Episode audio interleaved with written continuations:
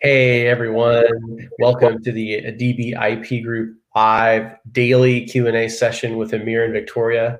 This is episode number 16, 1-6. We're going strong and uh, we're deep, uh, deep, deep into the, the SIP era of COVID, um, but we are trying to do these question and answer sessions to give you guys answers to intellectual property questions that might come up, patents, trademarks, copyrights, trade secrets, anything you guys can think of, send them our way. We'll try to give as thorough and complete answers as we can.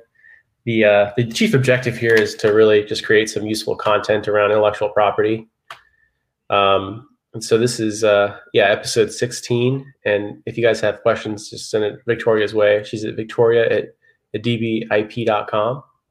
Um, yeah, so as usual, before we get into our normal scheduled episode, uh, Victoria likes to give a quick recap of our yesterday's episode. Yeah, so yesterday I asked the question who decides if my invention is possible? And you just kind of told us about that. Definitely. And so the short answer is the US patent examiner is going to determine whether or not your invention is patentable. And uh, if you file a trademark, it's a US trademark examiner that's going to decide whether or not your trademark is registrable on, in the principal register. And so. today's question is How is the patent office organized? So this question ties in actually quite nicely to yesterday's question, and the reason why. So I'm going to give I'm going to give a relatively brief answer, and I'm going to talk more about just strategy um, and and the importance of understanding uh, a little bit about how the patent office is organized will be helpful in crafting your strategy, your prosecution strategy, and how you go about procuring your patent from the patent office. So, as I've mentioned in past episodes, after you apply, after you submit your patent application, you end up getting assigned an examiner. So you get your application is given a serial number and it's assigned an examiner. Typically, it takes two to three years. Um, I've talked about in prior episodes about ex expedited examination. In that case, your application will be assigned to an examiner much, much more quickly. But assuming it undergoes its normal process, your application is assigned an examiner. Now, the examiner ultimately doesn't get to, doesn't get to have the final final say in whether or not your application is patentable and whether or not your claims are merit and a notice of allowance. But they're they're essentially the gatekeeper. So they're the ones that have to um, that have to do the search and that are going to do the initial examination and are going to try to identify prior art that might be problematic.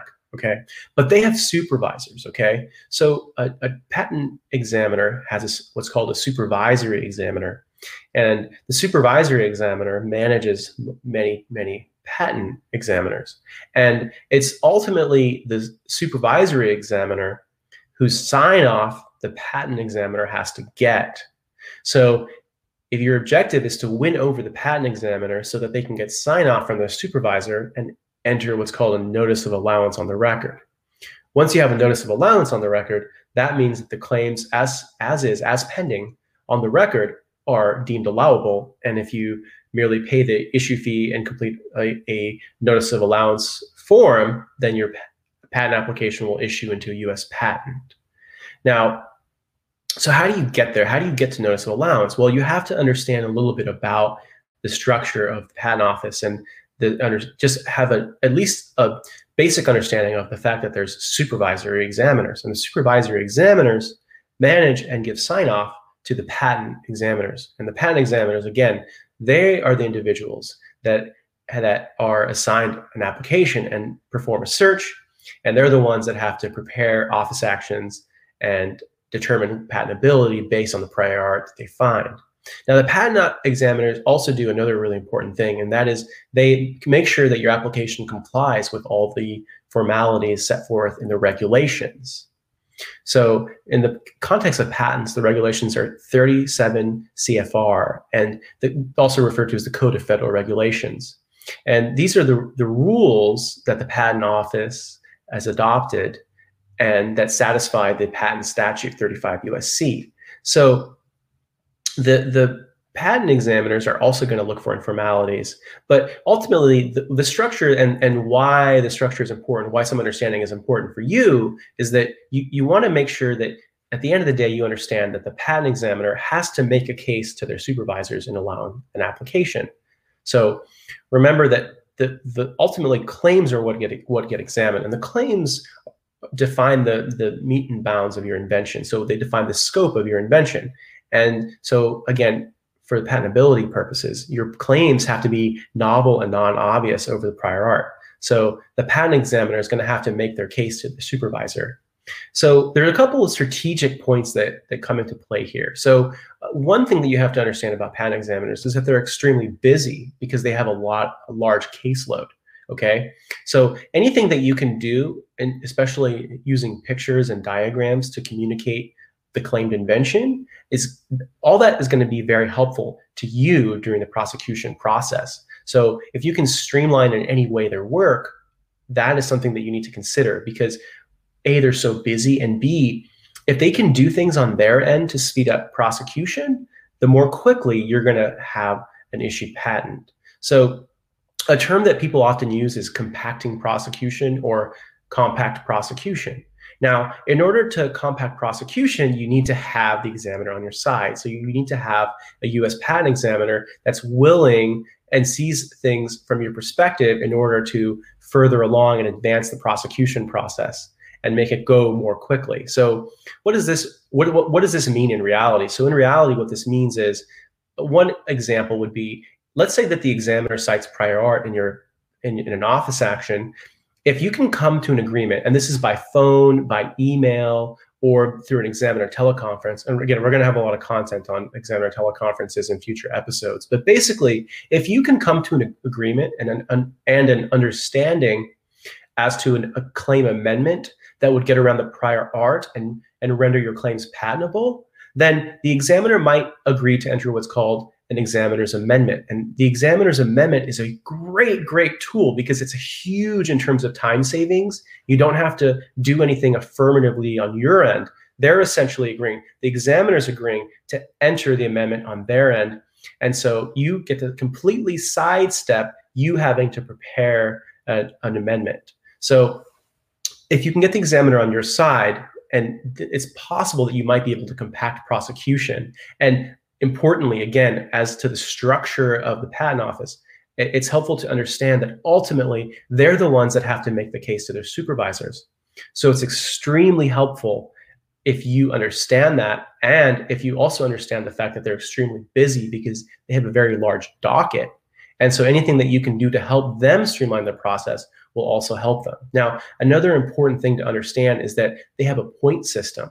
So they actually get points for entering notices of allowance. And so anything that you can do to help them streamline their process and, and further and advance the prosecution process, um, the better it makes them look.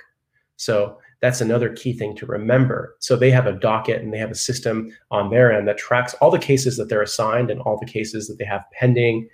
And essentially cases that they can move to notice of allowance, that gives them points. And so understanding that structure as well, so their compensation and how they're appraised by their supervisors is incredibly helpful. So I just want to recap a few few key points. So the few key, few key takeaways from a strategic perspective that will help you in procuring patents is to understand that one that patent examiners have supervisors and they have to they have to get sign off from their supervisor before they can enter a notice of allowance. So one thing you might consider um, that I haven't mentioned before in, in this program, but one thing you might want to consider is when you have an examiner teleconference, see if the examiner supervisor can be present. Because if you can get sign off and guidance and feedback from the supervisor at, at that stage, then it's possible that you can really speed up the entire process. So again, examiners have supervisors, they have to make their case to the supervisor. So keep that in mind. The more persuasive um, that you are in this process, and whether this be with diagrams or pictures or drawings, anything that you can do to make more persuasive arguments, the better it is for you because you are going to make the examiner's job easier because they're going to have something they can show their supervisor and they can say, look, no, the applicant made this point. It's really persuasive. Here's what the prior art is here's what their claimed invention is here's how they defer and look look at this diagram that they prepared. It's very clear the differences. We need to grant this individual this applicant a notice of allowance so that they can have their patent. So that's another th- really key thing to understand. Make their lives as easy as possible because they're busy and they have supervisors.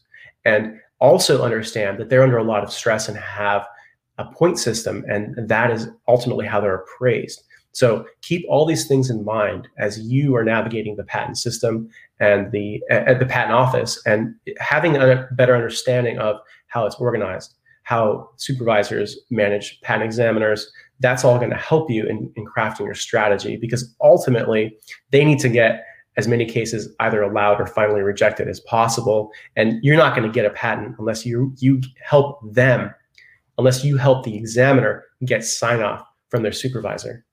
So I hope that's helpful. Um, again, we're going to make create a lot of future content, a lot of future episodes on the prosecution process. Um, I think we're going to, I think, have multiple shows just dedicated dedicated to uh, examiner teleconferences because they're they can be a useful tool. Um, but again, so Victoria, I just want to remind everyone that Victoria at dbip.com. Please send your intellectual property questions to Victoria and we're always looking interested in having possible guests on as well. And yeah ultimately this is about trying to trying to enlighten you on patents and trademarks and copyrights and trade secrets and to make the system a little simpler. Um, i was thinking victoria yesterday's episode we were talking about the fee schedule and boy it's it's sorry not yesterday. Was it two days ago? I think it was on friday. Friday. Yeah friday we were talking about the fee schedule and just that I feel like is just such a headache to navigate, and you think it'd be something much more simple. Um, so yeah, this is episode 16. Thank you so much for listening, and uh, we look forward to creating a lot more episodes and creating a lot more content around navigating intellectual property. So thanks, Victoria. Thank you.